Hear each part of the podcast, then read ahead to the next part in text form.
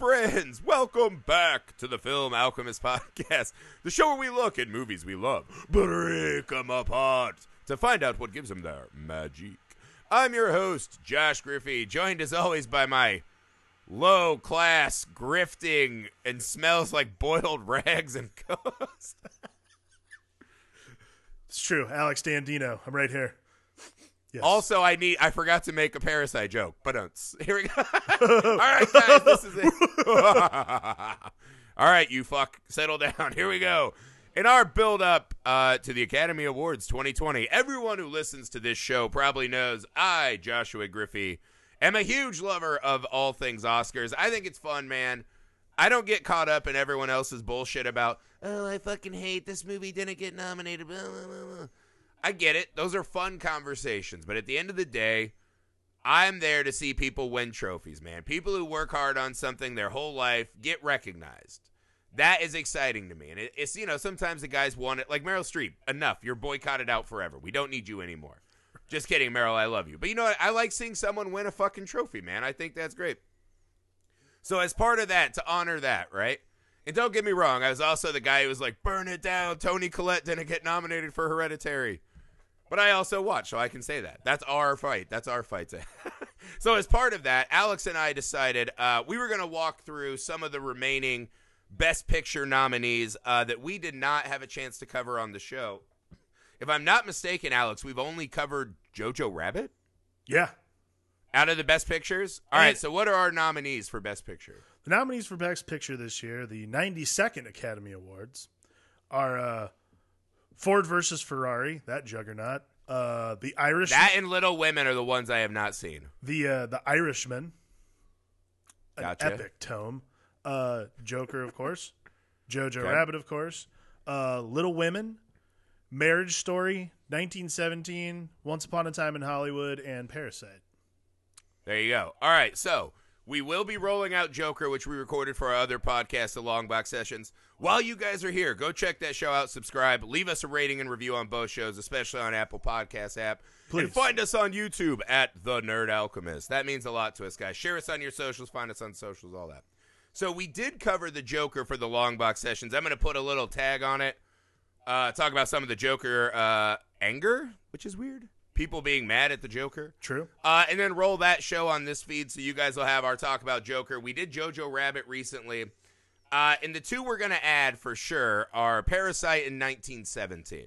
Which, by the way, I saw 1917 and holy shit. Like, I know there's been a lot of debate this year about what is cinema. If that's not it, I don't know what the fuck that word exists for. so go check that out if you haven't. But today we're here to talk about Parasite. Um, I saw this movie in theaters a while ago. Alex just got to check it out now that it's on demand, so I bought it again. We we caught up, and it was really fun for me. This is one of those movies where a second viewing added an enormous amount of help for me watching the movie. Because I won't lie, I left the theater the first time, and I think it was marketed very strangely, right? So they kind of played it, and even my wife was like, "Oh, it's a mystery psychological thriller. I'm gonna love that." And I was like, "Where did you hear that?" And it's like that's what it says on the screen where you press buy. I was like, "What?" Once again, huge shock that the American audiences don't understand what's going on. So, like, a movie that is not from this country is marketed poorly. Yeah, and so it was one of those. I think I went in expecting something a little more, you know, kind of in the the oeuvre of what he I've already seen from this director. Right. and then it just I don't I still after even a second viewing I'm not sure what this movie wants to say. But the second time I watched it, I think that became something that didn't bother me as much, right? I think what this movie is is it's a almost ridiculously nimble genre hopping film that just takes you and says a whole bunch of things and says you sort this shit out, right? Society as a whole has never figured out this inequality problem. Right. Here's a bunch of this evidence. Uh, figure it out, and I don't know that we ever can. Right? That really bothered me the first time. Not as much this time. What was your initial takeaway from Parasite? I mean, to me, it was just Bong Joon Ho building on a lot Mm-hmm. of the themes that came through in Snowpiercer. Uh, I think Right. that idea, and I was actually reading a little bit about how this idea came up. It's something he had come up with a while ago, and then actually a production assistant that he had worked with on Snowpiercer wrote the drafts with him. Um, Really? That's, That's, what that's what it says on the. Uh, I could be wrong. I, I think it said on either Wikipedia or IMDb said that. But either way, um, to me, again, it's like just this sort of like comedy of errors, class warfare Right. thing. Like again, like you're right. I think genre hopping's the best way to put it because it is like Right. There's a thriller element. There's it almost there's a lot of aspects that reminded me almost of like Noises Off if you've ever seen that. Um like there's a lot of just like slapsticky stuff that goes throughout and then there's also this sort of uh i mean this very strange like um family story that's happening as well it's um it takes an intractably weird turn Yeah. at a point. yeah and then it and i think i think when it makes that hard turn i think that's where it became because i was telling you amy loved this movie. Like she was laughing her ass off at this. Oh yeah andrea loved and it. And it is. It's just this really good comedic you know look at these little grifters right? Small time hustles. Yeah. But then it starts to take this turn. And it's funny because a lot of my favorite visual moments happen in that part of the film. But i don't know how i feel. Like this is the big question i walked away with from the movie. Right. Is is the point of this film to just say that poor people are bad i did not get that because this is let me lay out my case as to why i walked out of, and again i mean i am a, i know am the case you're gonna lay out i just don't think well, that's let, what it is Let me do it for the audience in case they're also looking at me the way you just did, as if I am literally covered in flooding shit water. All right, so here's my theory. that's right? not how i looked but go for it That's it's video now, bitch. They can watch. It's video now. exactly uh, they all know you're just trying to make me seem like some uppity asshole go for can, it they can watch it. They can fucking watch it. Prove us right. Here we go. All right. Did the rich family do anything that was despicable in the entire film? No. no not The really. dad is a working stiff who still comes home, seems to be engaged with his son and his daughter, right? sure Sets up camping trips, tries this and that, willing to play the Native American, right? He seems like an okay guy. The mom seems like an overly concerned mom, but she cares a lot. And she seems to be very generous and genuine with everyone who works with her, right? sure Even if she's gullible, right? That's not a big character flaw. Both of the kids seem perfectly fine and normal. What, what part of this movie? I, that's what I don't understand is the positioning of the rich people. I guess right. Every poor person we see has done something pretty horrendously bad by the time this movie's over, right like shockingly bad. right And my wife was sitting there with me, and she's just, why? We're kind of jumping a lot. We'll jump a lot, right? So at the end, the father of the poor family is losing his daughter, and this isn't all the way fair because there's a lot of buildup we'll get into his character arc. But when he stabs the other father for essentially being a hard worker and a good provider, but doesn't like the smell of people that aren't well groomed. I mean, come on, that feels like a weird breaking point to me. Maybe it's because I grew up going to so many comic shops and game stores. I know exactly what that guy smells, and I hate it as well. Oh, dear God. But it's it's a weird point in the movie, right? It's a weird point What- in the movie, but like that's a very narrow, I think, interpretation of what it is that he's interpreting from that moment. Like just to say it's because he smells doesn't really doesn't doesn't track That's- for me. That's what sets him off, right? They set Right. this up three times. So essentially, when they're hiding under that table, and we get the all-time weirdest sex scene. Like even for rich people, this is weird sex, Yeah, right? like a little o- an over the clothes finger bang with an HJ, I'm- with a double finger lick counterclockwise nipple. Tweak. Yeah, Andrea and I were watching it, and I like we were both looking at each other like, are we supposed to be doing that right now? Because we're on the couch. Is that a thing? no, Are- no, God no. Do rich people? That, that do rich like people? twelve year olds. That's that, that was our, that was our thing. Is like, do rich people just rub fronts? They don't have like actual penetrative sex. Like it's just Don't look at me. Pretend you're a cheap whore who No, no. buys drugs. all rub fronts. We don't do that. That's disgusting. I don't need your Oh, fluids. so straight. But so this is the moment, right? He sits there, and that's when we first find out, right? When he says, uh, and he even says, like, Mr. Kim's a pretty good driver, yeah. right? He always walks up to the line, but never crosses it. Right. But he just has this smell, man, and it bothers me. I don't like the smell. And then they make the crack, right? Well, some people on the subway have that smell, right? It's a special group of people that ride the subway. Even that is prefaced with we still haven't fired him because he's good at his job. Right. But this time I watched it a little closer and I had that moment as a father. This is a man who just has achieved not a lot in his life, right? And for some reason he seems to be fascinated by this fact that he hasn't achieved an enormous amount, right? Right. So he's getting dressed down as smelling bad in front of his children Right. right?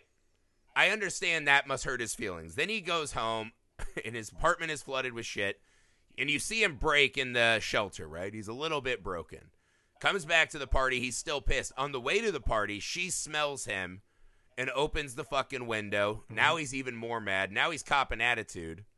Right. And then in the moment of seeing his daughter die, I think it's weird to lash out at that guy for saying that the guy, the basement creep, who clearly has a lack of hygiene, smells bad. That guy has a different horrendous smell. That's what triggers him to the stabbing. And it just seems like such a strange. When he stabs that guy, it's such a strange moment to me. No, I mean I get it. Like it, it's But but lay it out for me. What it, what about that didn't Well, to me- your mind like why? well to me it's very simple. It's this whole movie's about class warfare. Like the title itself, Parasite. Parasites are things that glob onto other things Right. and suck them for their life force, which is exactly what literally Right. everyone in this movie is doing to these rich people. Now, the rich people Right. are rich enough where they don't notice or or they just don't care. But Right. nevertheless, like to me, that moment is much more about the class warfare that is slowly boiling over throughout the entire movie. I think the idea is Okay. like look at it this way like so the um um, sadly we are jumping around so the guy who's been like living in the living in the house right. The creep. The right basement creep. the basement creep who is like the cause of so much stress for this family like the son who has like a full-blown seizure in the middle of like seeing him again thinking he's a ghost Almost kills the son. almost kills the son, like all this crazy shit. I think, like to me, what it is is like th- this is a guy who had to hide and hide from uh like loan sharks. The story you story you find out is the reason he's literally living in the basement, like sub basement of the house, is because he couldn't pay his debt, so he's hiding from loan sharks. To like Right. They had a cake shop that went belly up, very much like the family we're following. right. They also had a bit a bakery go belly up, essentially. Okay, actually, that was a question I had. I'm sorry, I will answer your question and why I wasn't surprised, but I was curious. Now, was it their bake shop or were they working at a bake shop?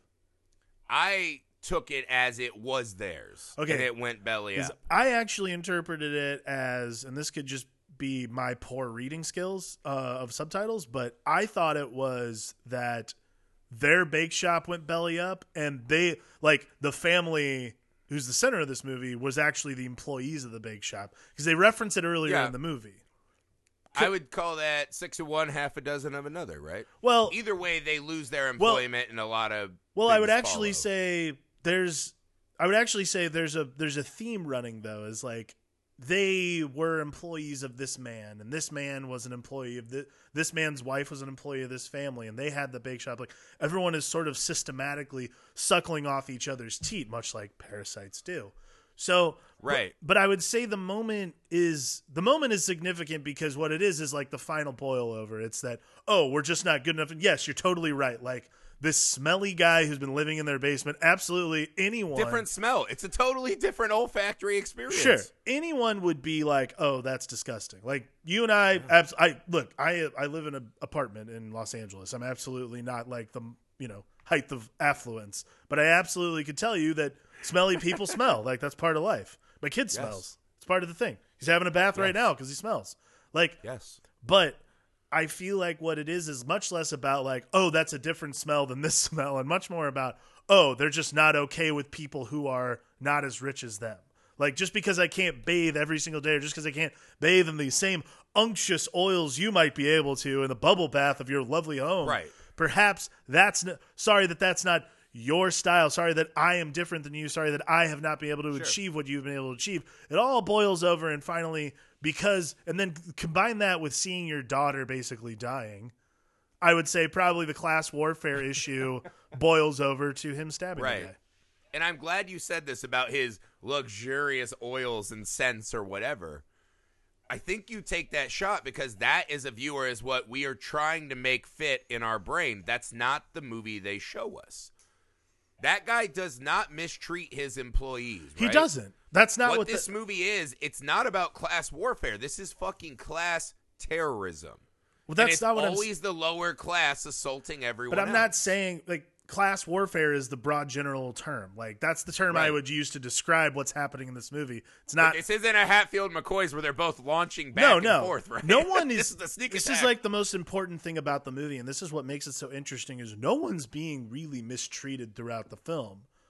Like, yes, people. There are people. There are poor people, and there are rich people, and like no one really is mistreating anyone. Like you, there are two people that are mistreated the whole movie, right? right? Absolutely. And it's the the housekeeper and the driver. housekeeper and the driver, the mistreated people, they are the uh, sacrificial lambs to get this family to where they want to be.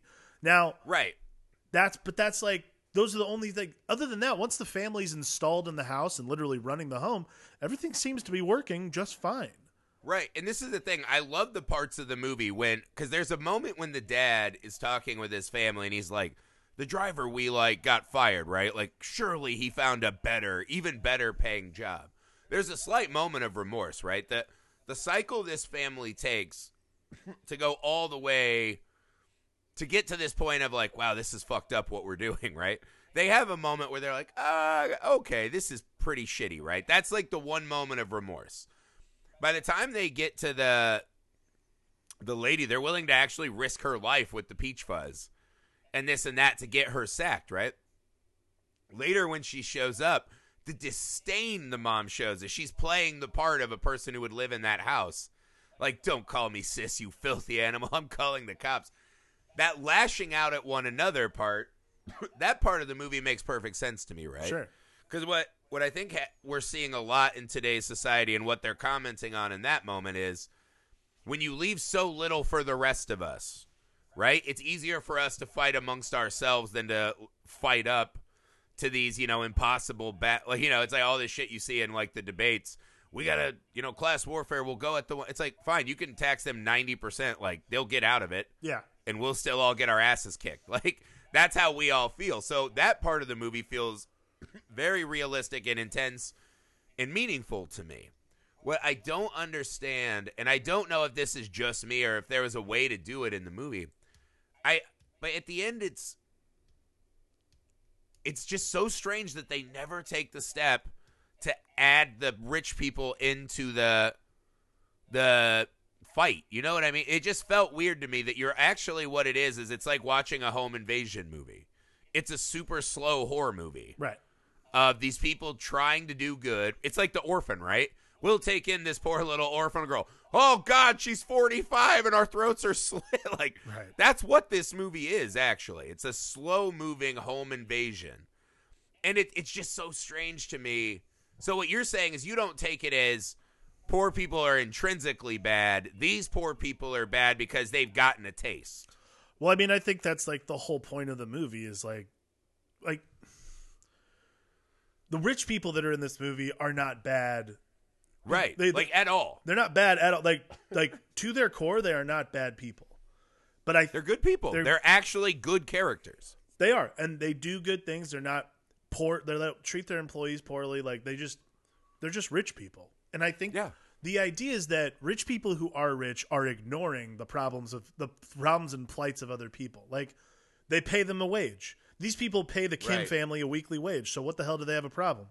The thing is, is like, it's like to me, the movie is much more about the haves and have-nots. And when the have-nots have have a taste of the have, they become so much worse. Like the version of the rich people that they are is so much worse than what they have been like when they have observed. So I feel like it's almost like uh it's almost like engorging yourself. Like you've eaten you've eaten too Yeah. much you've eaten too much of a good thing. Like when the, The mosquito that explodes. Yeah. yeah. when your family goes out of town and they all just they literally hang like they rock out with their cocks out. They fucking Total fucking disrespect for like this house. totally like disres like true disrespect. Like it's honestly like, and even then like you can eat like to me that that scene where the housekeeper shows back up. Actually, no. Before that, when they're all just sitting in the foyer and they're sitting there talking and everything like that, the disrespect when he like slams the food across the table and everything like that. I'm like, that you got to clean all that up. That I will not lie. I'm at the age now where I was just like, "You motherfucker." That's what I Like, thought, was too. So mad. Oh, absolutely. I was so mad. I was like, "They're gonna spill on this couch." Like That's what I, was thought getting, too. Like, I was actually, I was like, God, by it." please keep. I was like, oh my God, please keep the noodles off the couch, just on the hardwood, please. Well, so I was like, God, you're eating all this greasy food. There's going to be little fingerprints. Yeah. I'm like, that's where they finger bang. The only fingerprints on that couch Well- should be from his wife and him. Well, like- Not, oh, it, but this is that's one of those where you're like sitting in a theater and you're just like, fuck, man, I'm old. Right. I'm old now because that's I mean, what I like was worried about. them trying to. Th- so it's like the family dining on the simple pleasures of just being in a lovely house and not having to like huddle acro- huddle around that table. You know, like, that was always the really important set piece to me was that little table in their apartment. They're all huddled around that table. They're trying to eat. They're trying to live their lives together. Like they're in, Right. they're in it together, and I think that's like the really important thing. And that's what makes this movie so interestingly genre bending. Is that throughout the Yeah. whole thing, like you have like five or six different like kind of beats, but the whole Right. movie is really about like the power of family. Like if it was me, I'll be honest. Like if my dad showed up to fucking, my dad showed up to fucking stab someone, I'd bail out of that house and I would not, I would not look back. But like the power of family in this movie is so fascinating to me. And like, I don't even know if it's the power. Okay, so let me get back to a couple things you said. Right, one the the disrespecting of their house. Right, I feel like is threefold. Right, because I think there are really two important things that happen in that. One is that they have such disrespect for themselves and each other in that moment. Right. Like the dad even jokes that he might hit the mom, and the kids aren't like, "Yeah, right." Yeah. The kids actually think he might attack their mom. Right. Right. The sister's like freaking out about this and that. Right. He's sitting there. You know, the kid, well, when I marry this 14 year old, you're going to be doing my dishes. Ah. Like, there is something, it's such a cracked mirror version of the dinners we've seen prior, right. right? That it is fascinating in that regard. And then watching the storm roll in, too, I thought was really a fun metaphor, right? Like, they're watching it just crack open and they feel completely safe, unaware that that means that they're probably getting fucked up camping and that this is all good. They can't fathom in their mind that something wouldn't go perfectly to plan for the rich people. Right. So that whole scene I love. I'm with you. Yeah. Getting to the point of the power of family, I don't I don't know that I see it that way all the time because it feels like every character is making cuz I'm trying to think what characters' decisions are truly family based, right? Well, I mean, it's and the not, only one I would but- say is the mom in a way. But see, here's the thing, though. You're I, and this is something that I had to really get over in the movie is that this movie is not an American-made movie. This is a like this is not built for American audiences, and the way we interpret family is, I think, very See, I different hate that from the way. though. What's that? No, I get you. I don't. I don't like What do the you hate the idea argument? that like It- American audiences can't understand a movie like That's this. not what I said. What I'm trying to say is that like what I think is intrinsically important about watching the movie is knowing Right. that I am having a different cultural experience than they are. Sure. Like my cultural experience is so different from be like like the haves and have nots here I believe are probably considerably different in the haves and have nots story for a Korean family. So like the argument is not that I don't understand. The argument is much more I have to kind of like readjust like my the lens I'm watching the movie through simply because this is a different point of view than I've ever probably thought of. So what I like about that though is that my version of that is so my version of like family values is very mm-hmm. like I think probably what I would say is like oh you know you stick together no matter what and so on and so forth and I feel like that is a very like this version of family values is like we stick together but we all keep our jobs. Like the important thing is income. The important thing is like sustenance and making sure that we're all the same we're all at the same level not like oh we'll band together that kind of thing. Like Right. this is not a band together moment. This is a holy shit everyone cover your ass and if you have your ass covered we're all good.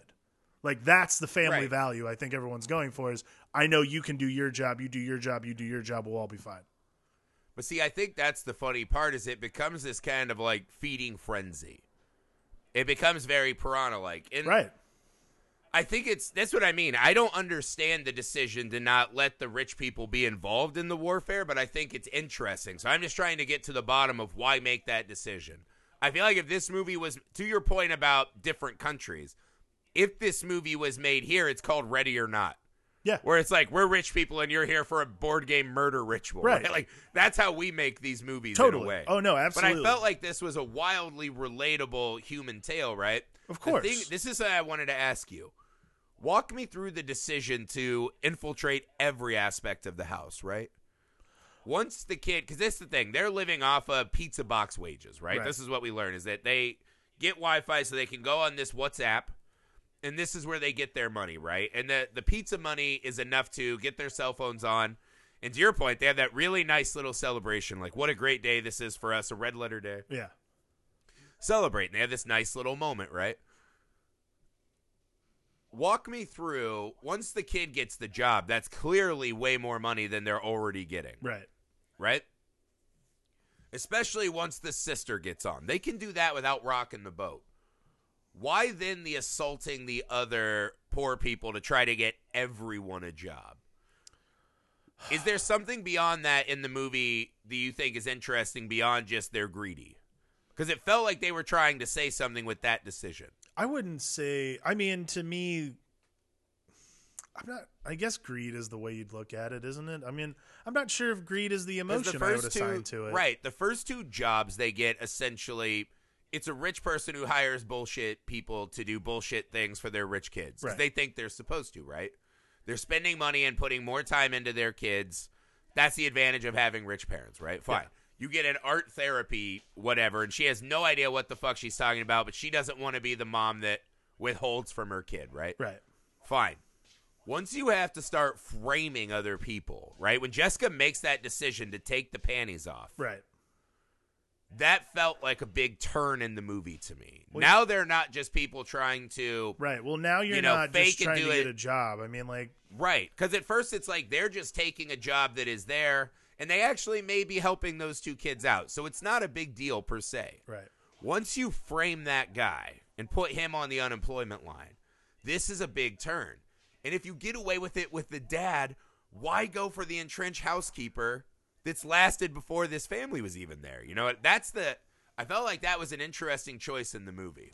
Well, I mean, to me, that ends up being um, seeing an opportunity. Like, I, I think about the like the mother is one of my favorite characters in the movie because she's just so easily taken advantage of. like, Yeah. she's so innocent. Like, there is this like strange innocence to her as a character that she she believes that she like her characterization in the movie is literally like the way I feel about like do you know is there anyone in your life that you just like they everyone like I believe that everyone is just like filled with shit. Like Yeah. my wife actually is a great example of this. My wife believes that people are good. Are you asking if that's how I look at the world? No, I think that should be absolutely know that's how you. obvious. Don't, don't worry. My wife believes that people are very good, and I really admire Yeah. that about her. Um, but it's because she's in the room and she can hear you, right? No, actually, You're it's just up. because. no, actually, it's just because she's a good. She's a good. She's a much better person than I am. This woman believes that. This woman believes that not only are people intrinsically good, but that they intrinsically value the job they have. Like I think that's probably like the craziest. Like everyone needs a job. Like everyone needs to make money. Everyone needs to have something to do during the day, so to speak. So this woman's Except for her, weirdly enough. Right. That's like the crazy thing though. Like that's like but that's like the haves and haves nots. Uh, is haves haves and haves nots Her job is finding her- people to spend money to make their lives easier. exactly her job is Yeah. her job is to make her husband's life easier, so on and so forth. Like She's not really raising those kids. Like my mom was a stay-at-home mom for a while and was busting her ass. yeah. Absolutely. raise us. That was that Like was doing that was how my mom was. This mother Yeah. hires people to this this woman hires people to function in every aspect of her child's life short of I don't know kissing him goodnight. Like that's really kind of like Yeah. probably the long and short of what she does. Everyone else like tutor, chef, um I mean, you know, the the the son doesn't really do anything cuz he's with the 14-year-old. But like that's like like feeding and teaching are pretty much the long and short of like the list of things you have to do during the day for a child to survive. And they like she accomplishes them. That's fine. But I think what's interesting is like the mother feels like the, that mother feels like she's doing a service to people at all times because she's hiring them. Oh, I'm spending money on these people. I'm so wonderful. I'm so Right. I'm so giving. But But bring like this back full circle with me though. Why keep It's it's the old thing, right? You know, why kill the milking cow? You know what I mean? Why keep pressing it? Well, that's I Why mean, keep pressing it? Why have the fucking dinner at that table? Well, right? I'd say like the biggest like that's always the the mother like honestly the mother ousting the housekeeper. That was like kind of the turning point for me. I had like the driver's the driver. Like I didn't really give a shit about that. Like that was like one of those things I'm like, well, that is not a great thing to do to somebody. The housekeeper though is the more fascinating one because the housekeeper that's like the step too far because then we find out it's literally the step too far. Like that is like the complication and that's like the hard thing about the movie itself is um once you like once you get your like how do I like once you get your family involved the whole family's involved like if it was if it was just the brother and the sister I think this would the son and the daughter whatever you want to call them like I think this would be actually a much more streamlined movie and you really wouldn't have much of an issue but once you get the entire family involved particularly the mother once you oust the housekeeper it becomes a family conspiracy and everyone is everyone is accountable to the point where everyone's accountable to the point where anything like at the drop of a hat could fall. Like who knows who could say something wrong? Like that uh like that scene in the car with uh, the father while they're driving where he gets a little almost a little too familiar like really close like he gets Right. right up to the line like he keeps saying right to the line. As soon as he gets right to the line he draws back. Like we all th- I I mean me personally I thought he was so close to spilling the beans about like accidentally saying something about the family. I'm like oh this is going to be like an unraveling like the dad's going to be like suspicious the entire movie. But it wasn't about that. What it really was about was the things that we leave behind. Like that's kind of what it was to me. Yeah. Once once Well, the what it housekeeper's for me installed too, right? It it brought this thing to my mind, right? Where there's there's a lot of stuff that has to happen between what we see with them getting those jobs. right And to me, the interesting part is Parasite is when they come home, right? When he leaves for the interview for the first time, right? Uh, Kevin, as they call him. The dad's like, I'm really proud of you, man. Like, good job. And he looks back, he's like, I don't consider this a forgery and a crime, which they do that with the family too. They constantly are making excuses as to why they're not criminals. right But he's like, you know, I don't consider this a forgery because I promise I'll go to school next year. I'll get my shit together. Like I promise. And it's a pretty earnest moment. I think there there are scenes in there that I was left to imagine where the kids are coming back and making this money, telling them about this house and these people. right When you bring the parents in, now it feels spiteful, right? well yeah These are contemporaries of the people you're bilking, right? So when you bring the father in, how can it not be more personal for him than the kids? Because the kids, let's say this grift goes tits up, right? They didn't hurt anyone or do any foul play to get their job other than pretending to be something that they're not, which, to be fair, anyone who's saying they're an art therapist is probably doing anyway, right?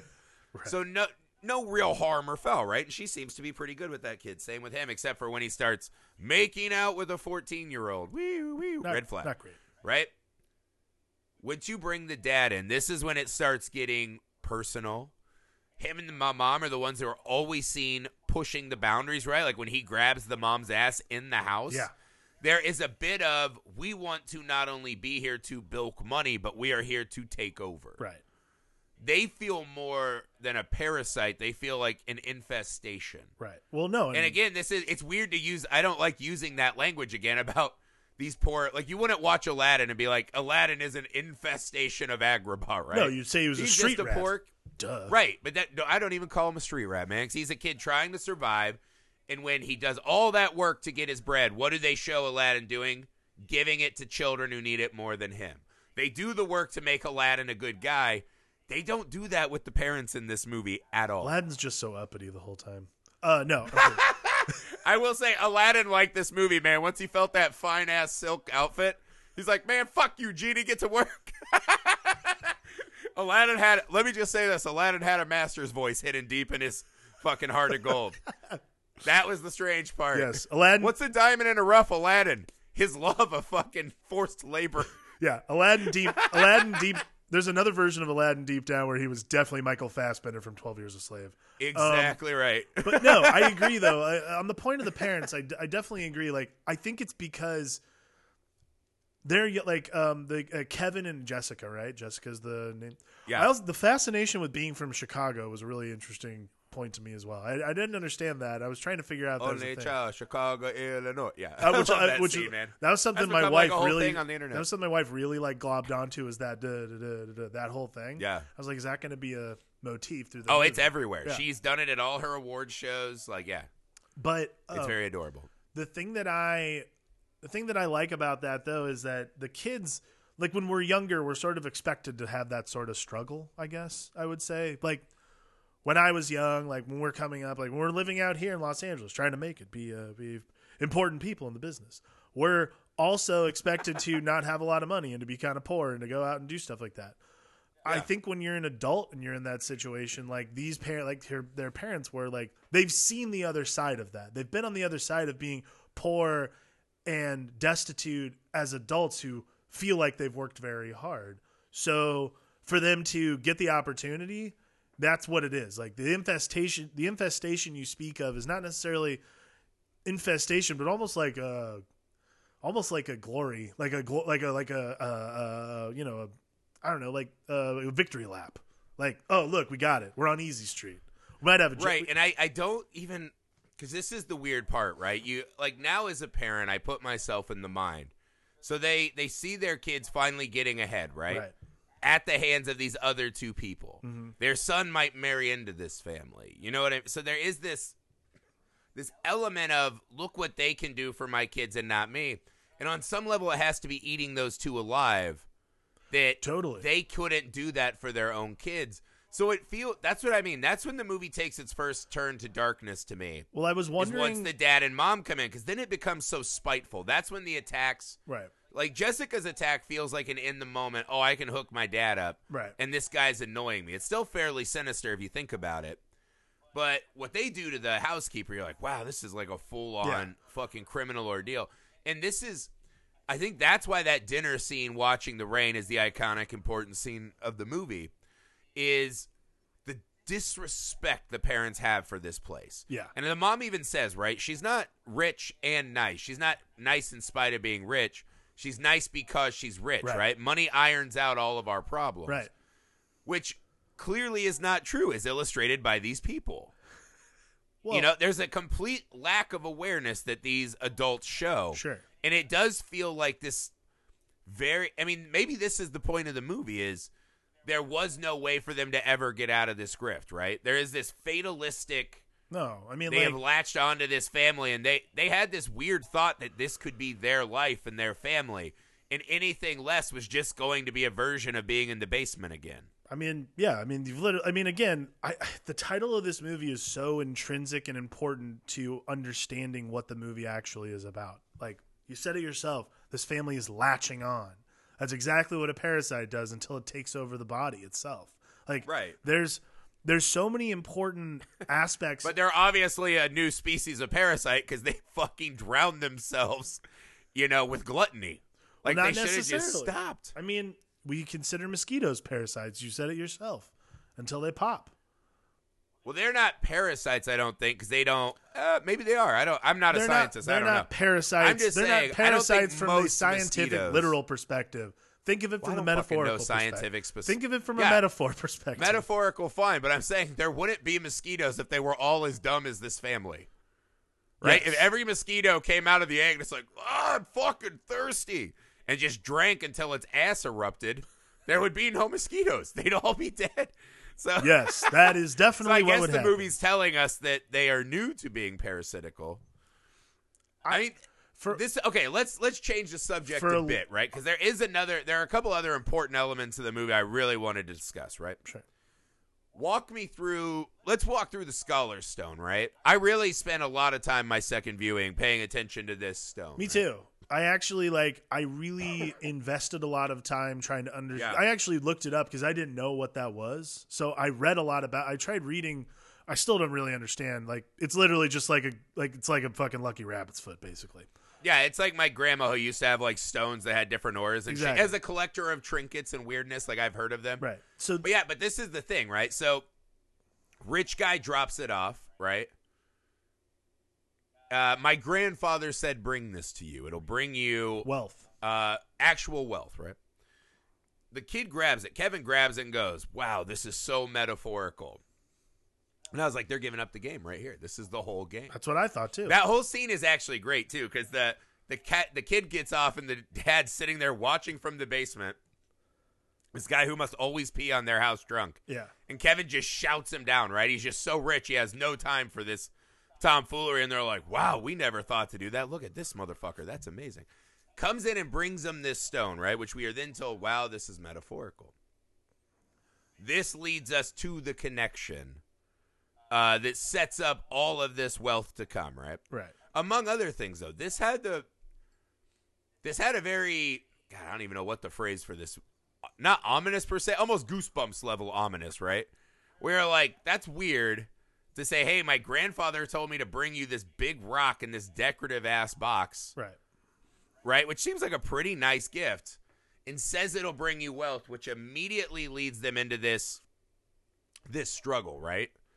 And Min leaving at the exact same time to go abroad. It all felt it felt very morality tale to me at that moment, right? Well, yeah. I mean, Am I reading too much into that in the opening of this stone? Oh no, that's exactly what I thought. Like from the get from the jump, I was like, oh, okay, this is like the this is like the parable we're dealing with. Is like, you know, it was like the Midas touch. Everything I touch turns to gold. Like, great. They have this great luck on their side. But what I realized is actually, I think the Scholar Stone is supposed to be more, or this, the rock is more the metaphor for the whole movie is, which is like they get this rock. They that's the that's the path to wealth and then once the the la- the next time they find the the next time we really see the rock is once their apartment floods.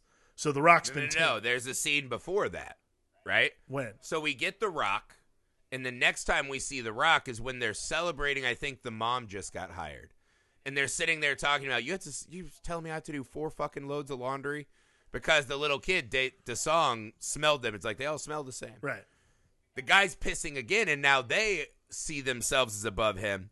Kevin grabs the fucking rock to go out right and bring yes. this guy. That is him. like so right that and that begins our series of bad, uh, bad things happen. right. And then the next time we find the rock, it's drowning, or I mean, it's a rock. It doesn't It's drown, but fucking it's, floating, it's floating above, like what, like odd behavior for a rock. amongst all the shit. so then the next time we see the rock, and this was a really important scene to me, right, is in the shelter, right? So the dad looks over and he's like, "Why the fuck are you holding this rock still?" And I believe Kevin says in two parts, right?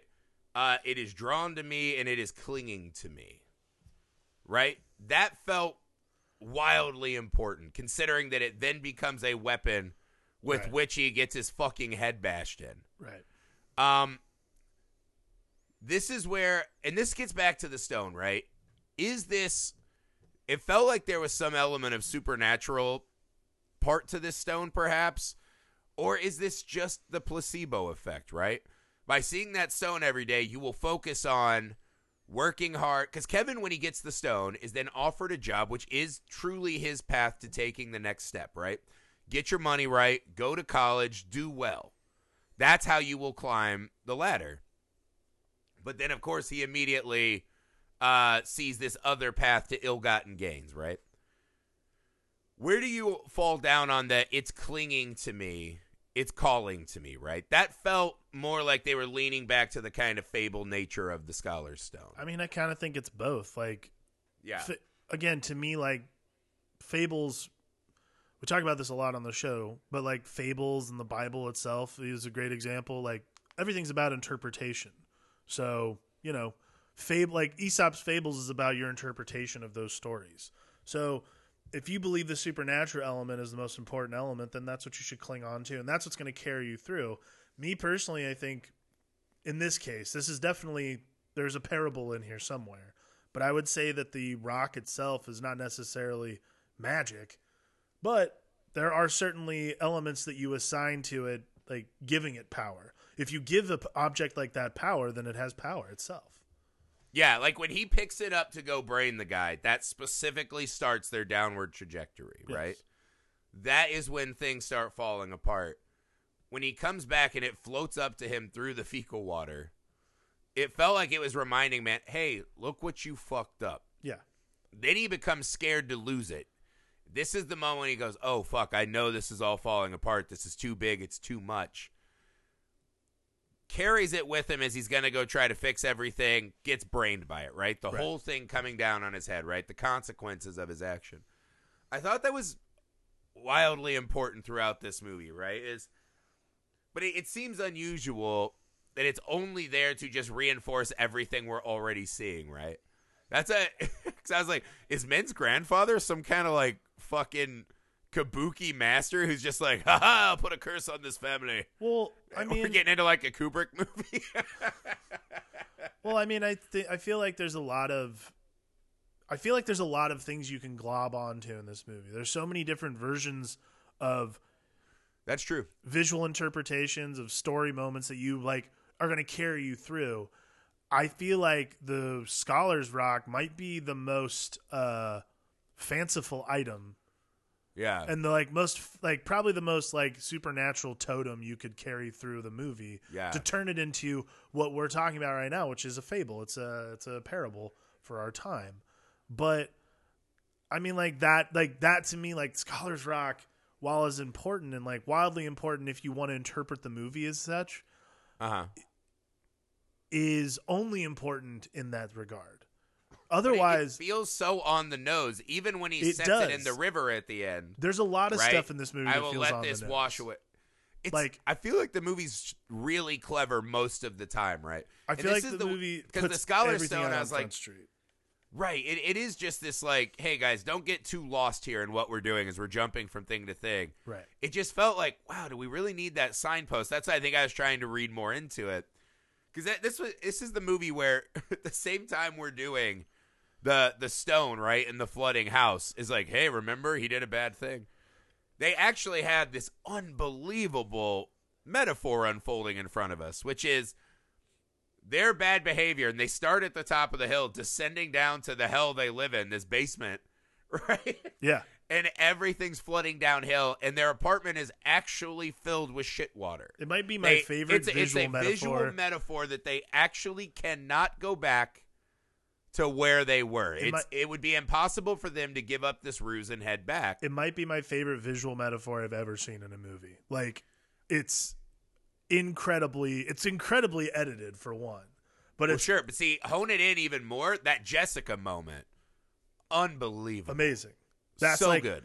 that scene caps off the that scene that moment caps off the scene so well and does such a good job of again like providing a visual metaphor. This movie's just got visual metaphors for days. Like Right. and again like the scholars rock is basically like the well is this how you want to interpret the movie? All right, go for it. That's how you'd like to do it. Yeah, it just Like- felt very like Jack getting beanstalk beans for Yeah, me. You know what I mean? I mean, was there's like, there's so much I kept on waiting the for a little more. There's so much on the noseness throughout this movie. But that's Because- that's the thing that bothers me because I don't think Jessica's is that.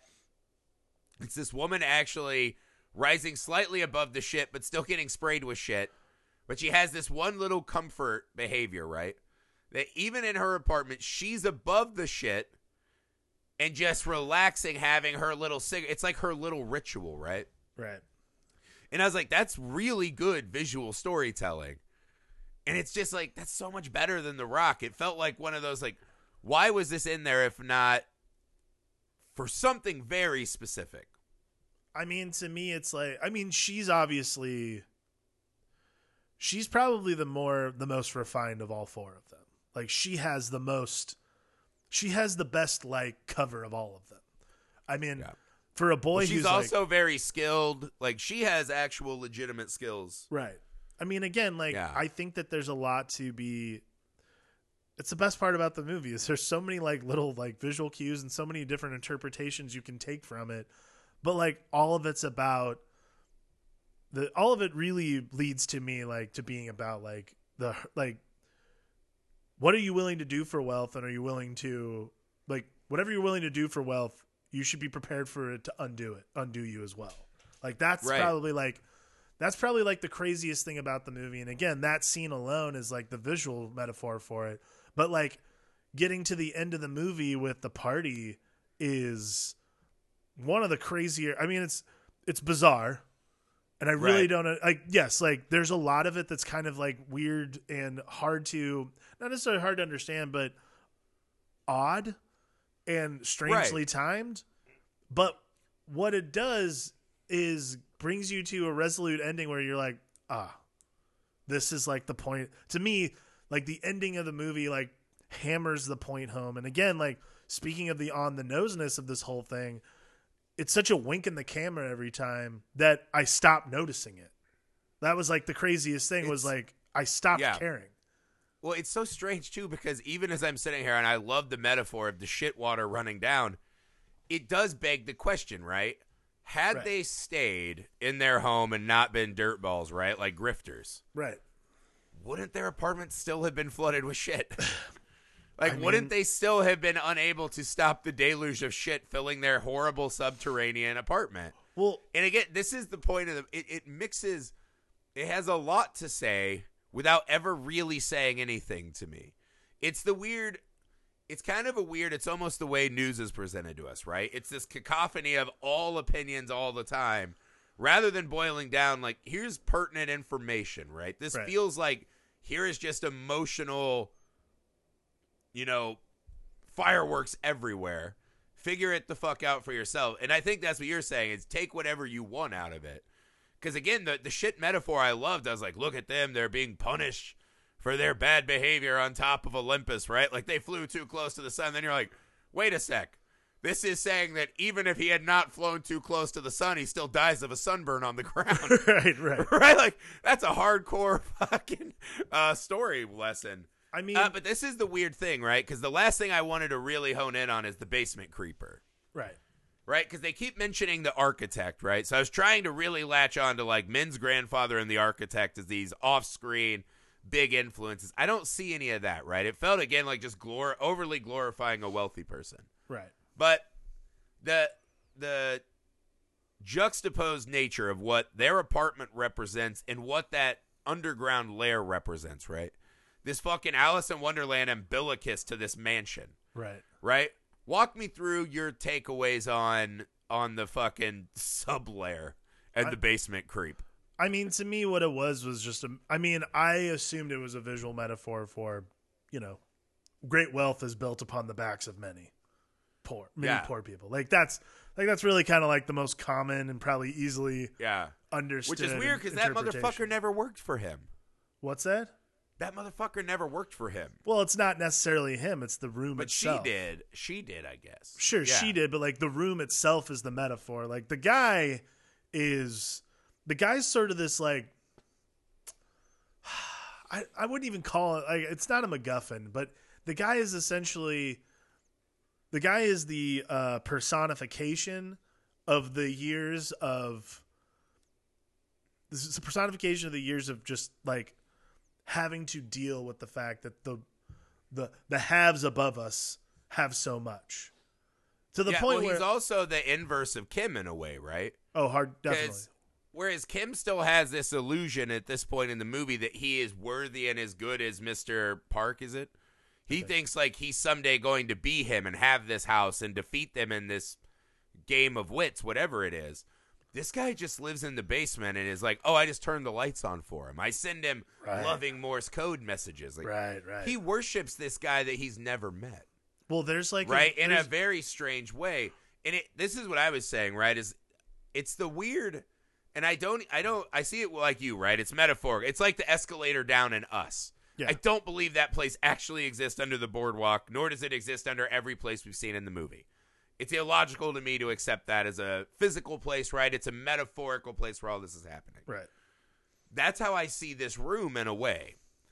And it's played much more physical and real, but what this room is to me is it's it's this fucking ghost of where Kim is heading.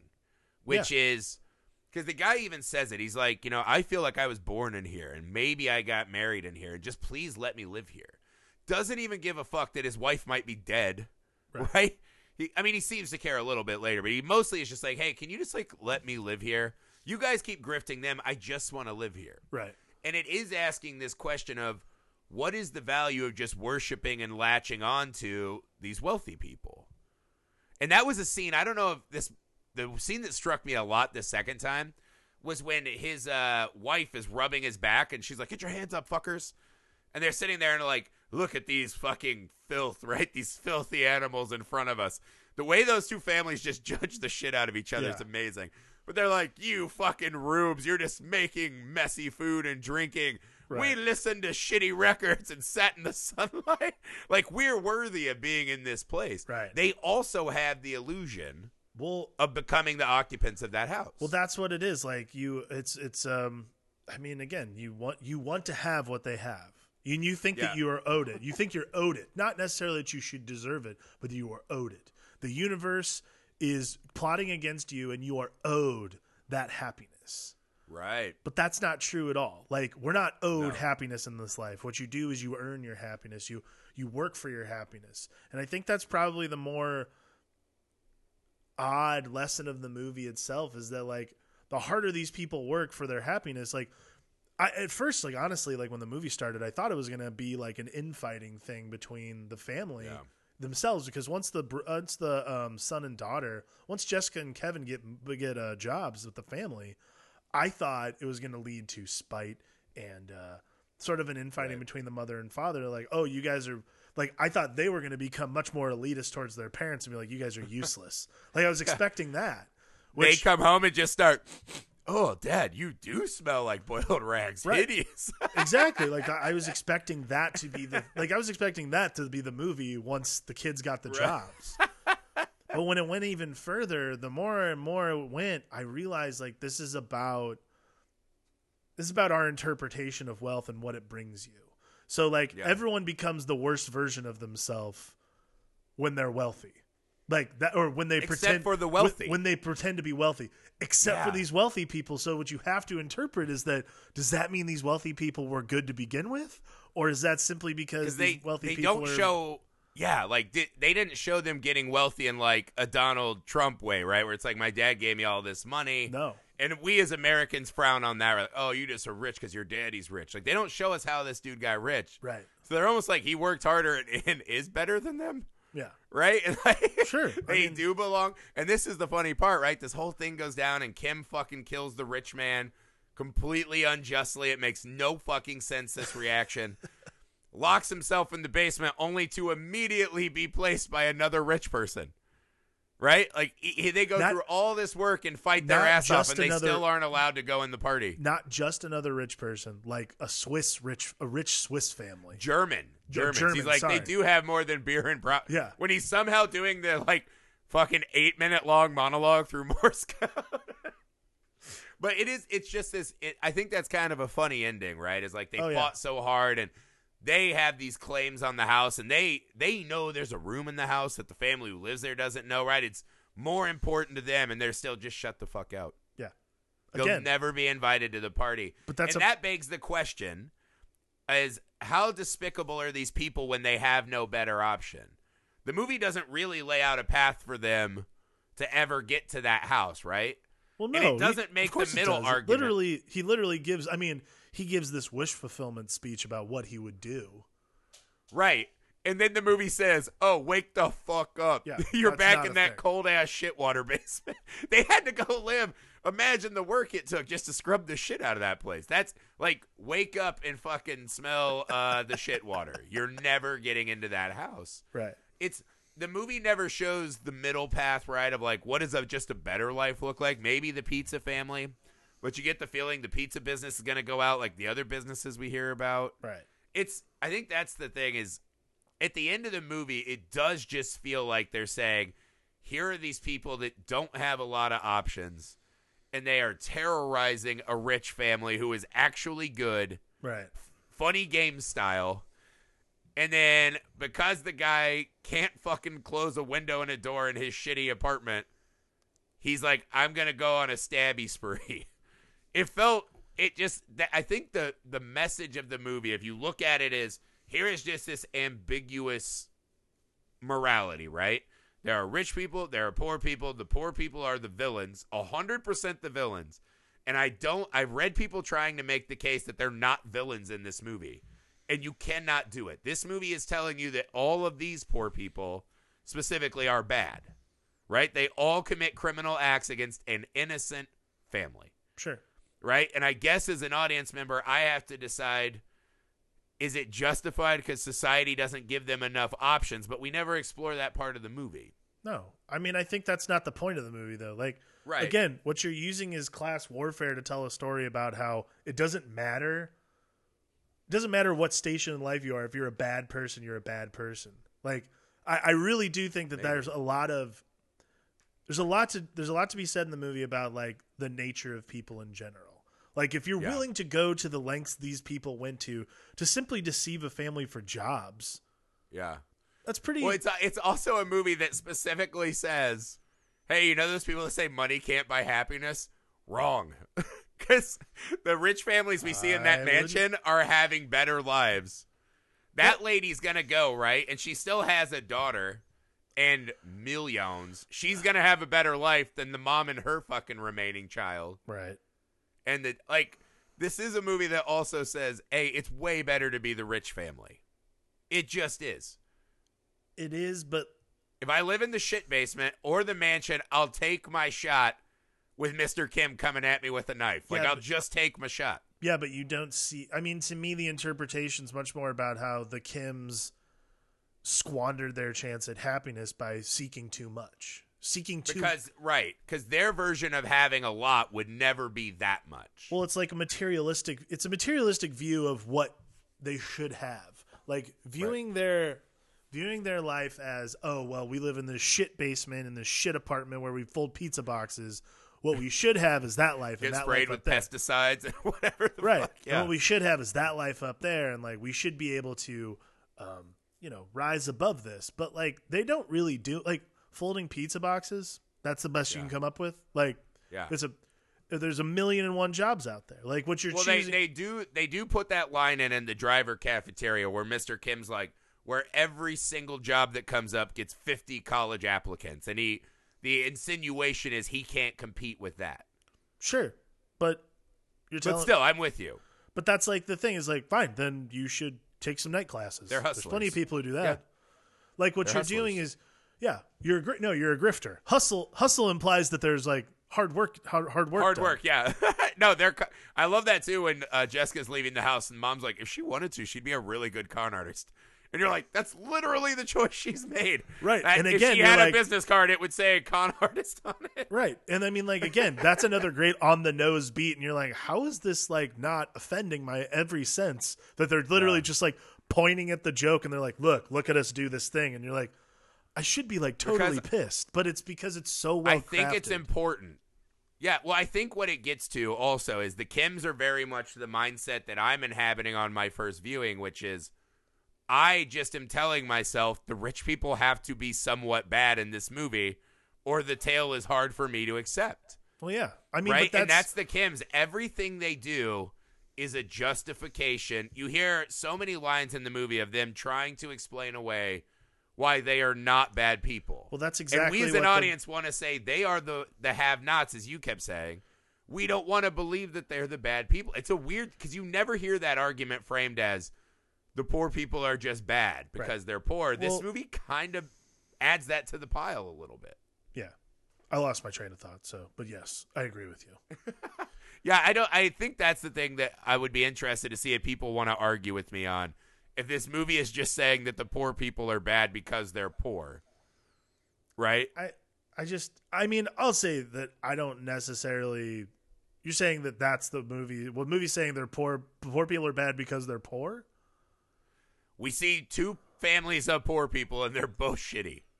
They're both so bad. I don't know if I'd characterize it like that.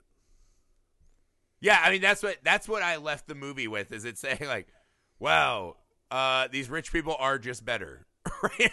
It's a weird movie. Like I know they're fighting over wealth, but it's weird that I don't know. It's just so strange. I can't remember a movie that again. It's like it actually covers the rich people in a blanket of purity and has the poor people fight over that.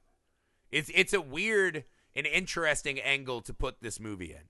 And like you like it still bothers me that I don't feel like I'm fully on board with whatever political message this movie's trying to make. But the crafting of it is so fascinating.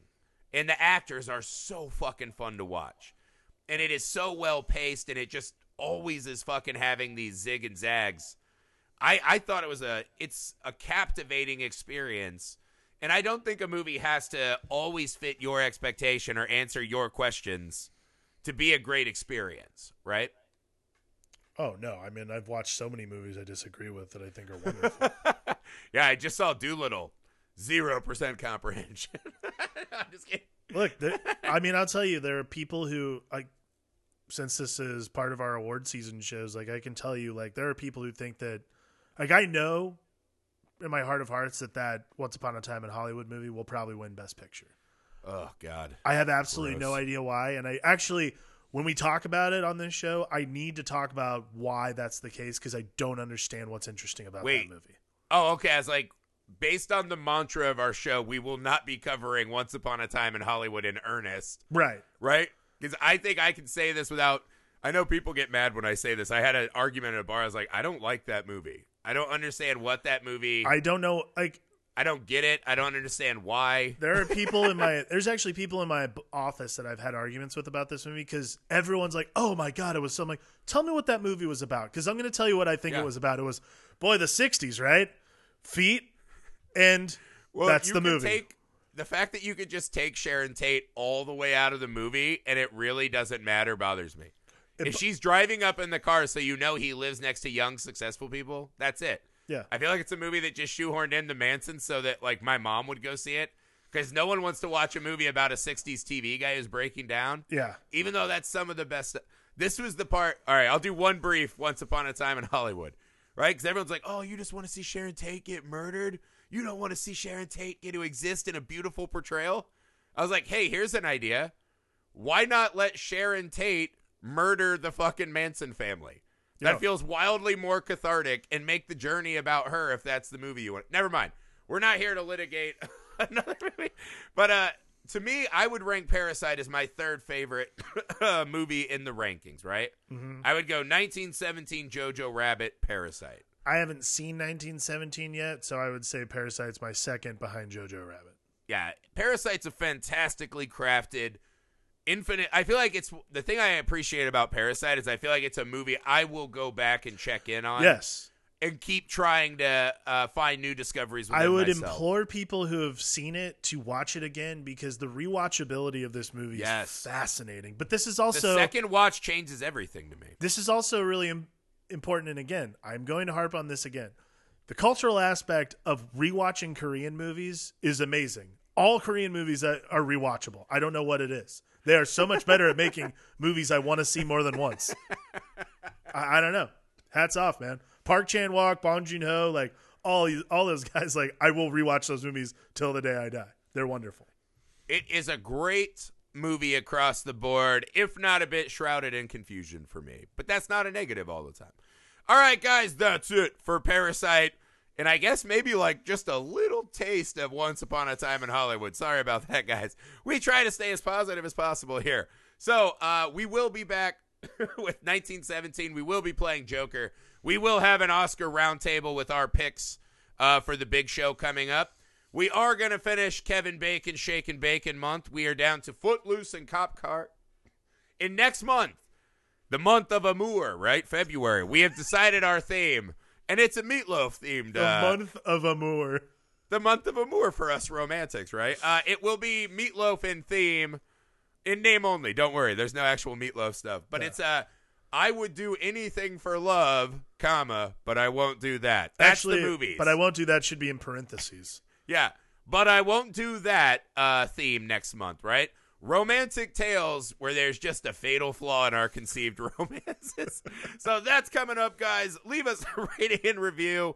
Make sure you share the shows on all your socials and find us on the Nerd Alchemists. That's plural with an S at the end on YouTube. We got trailer reactions. We got some gaming stuff coming up. Maybe some live streams of different things. Uh, lots of fun stuff coming this year. We're doubling down on the work. Uh, so yeah, guys, thanks for hanging with us. We'll see you soon for the Film Alchemist. I'm Josh Griffey. I'm Alex Dandino.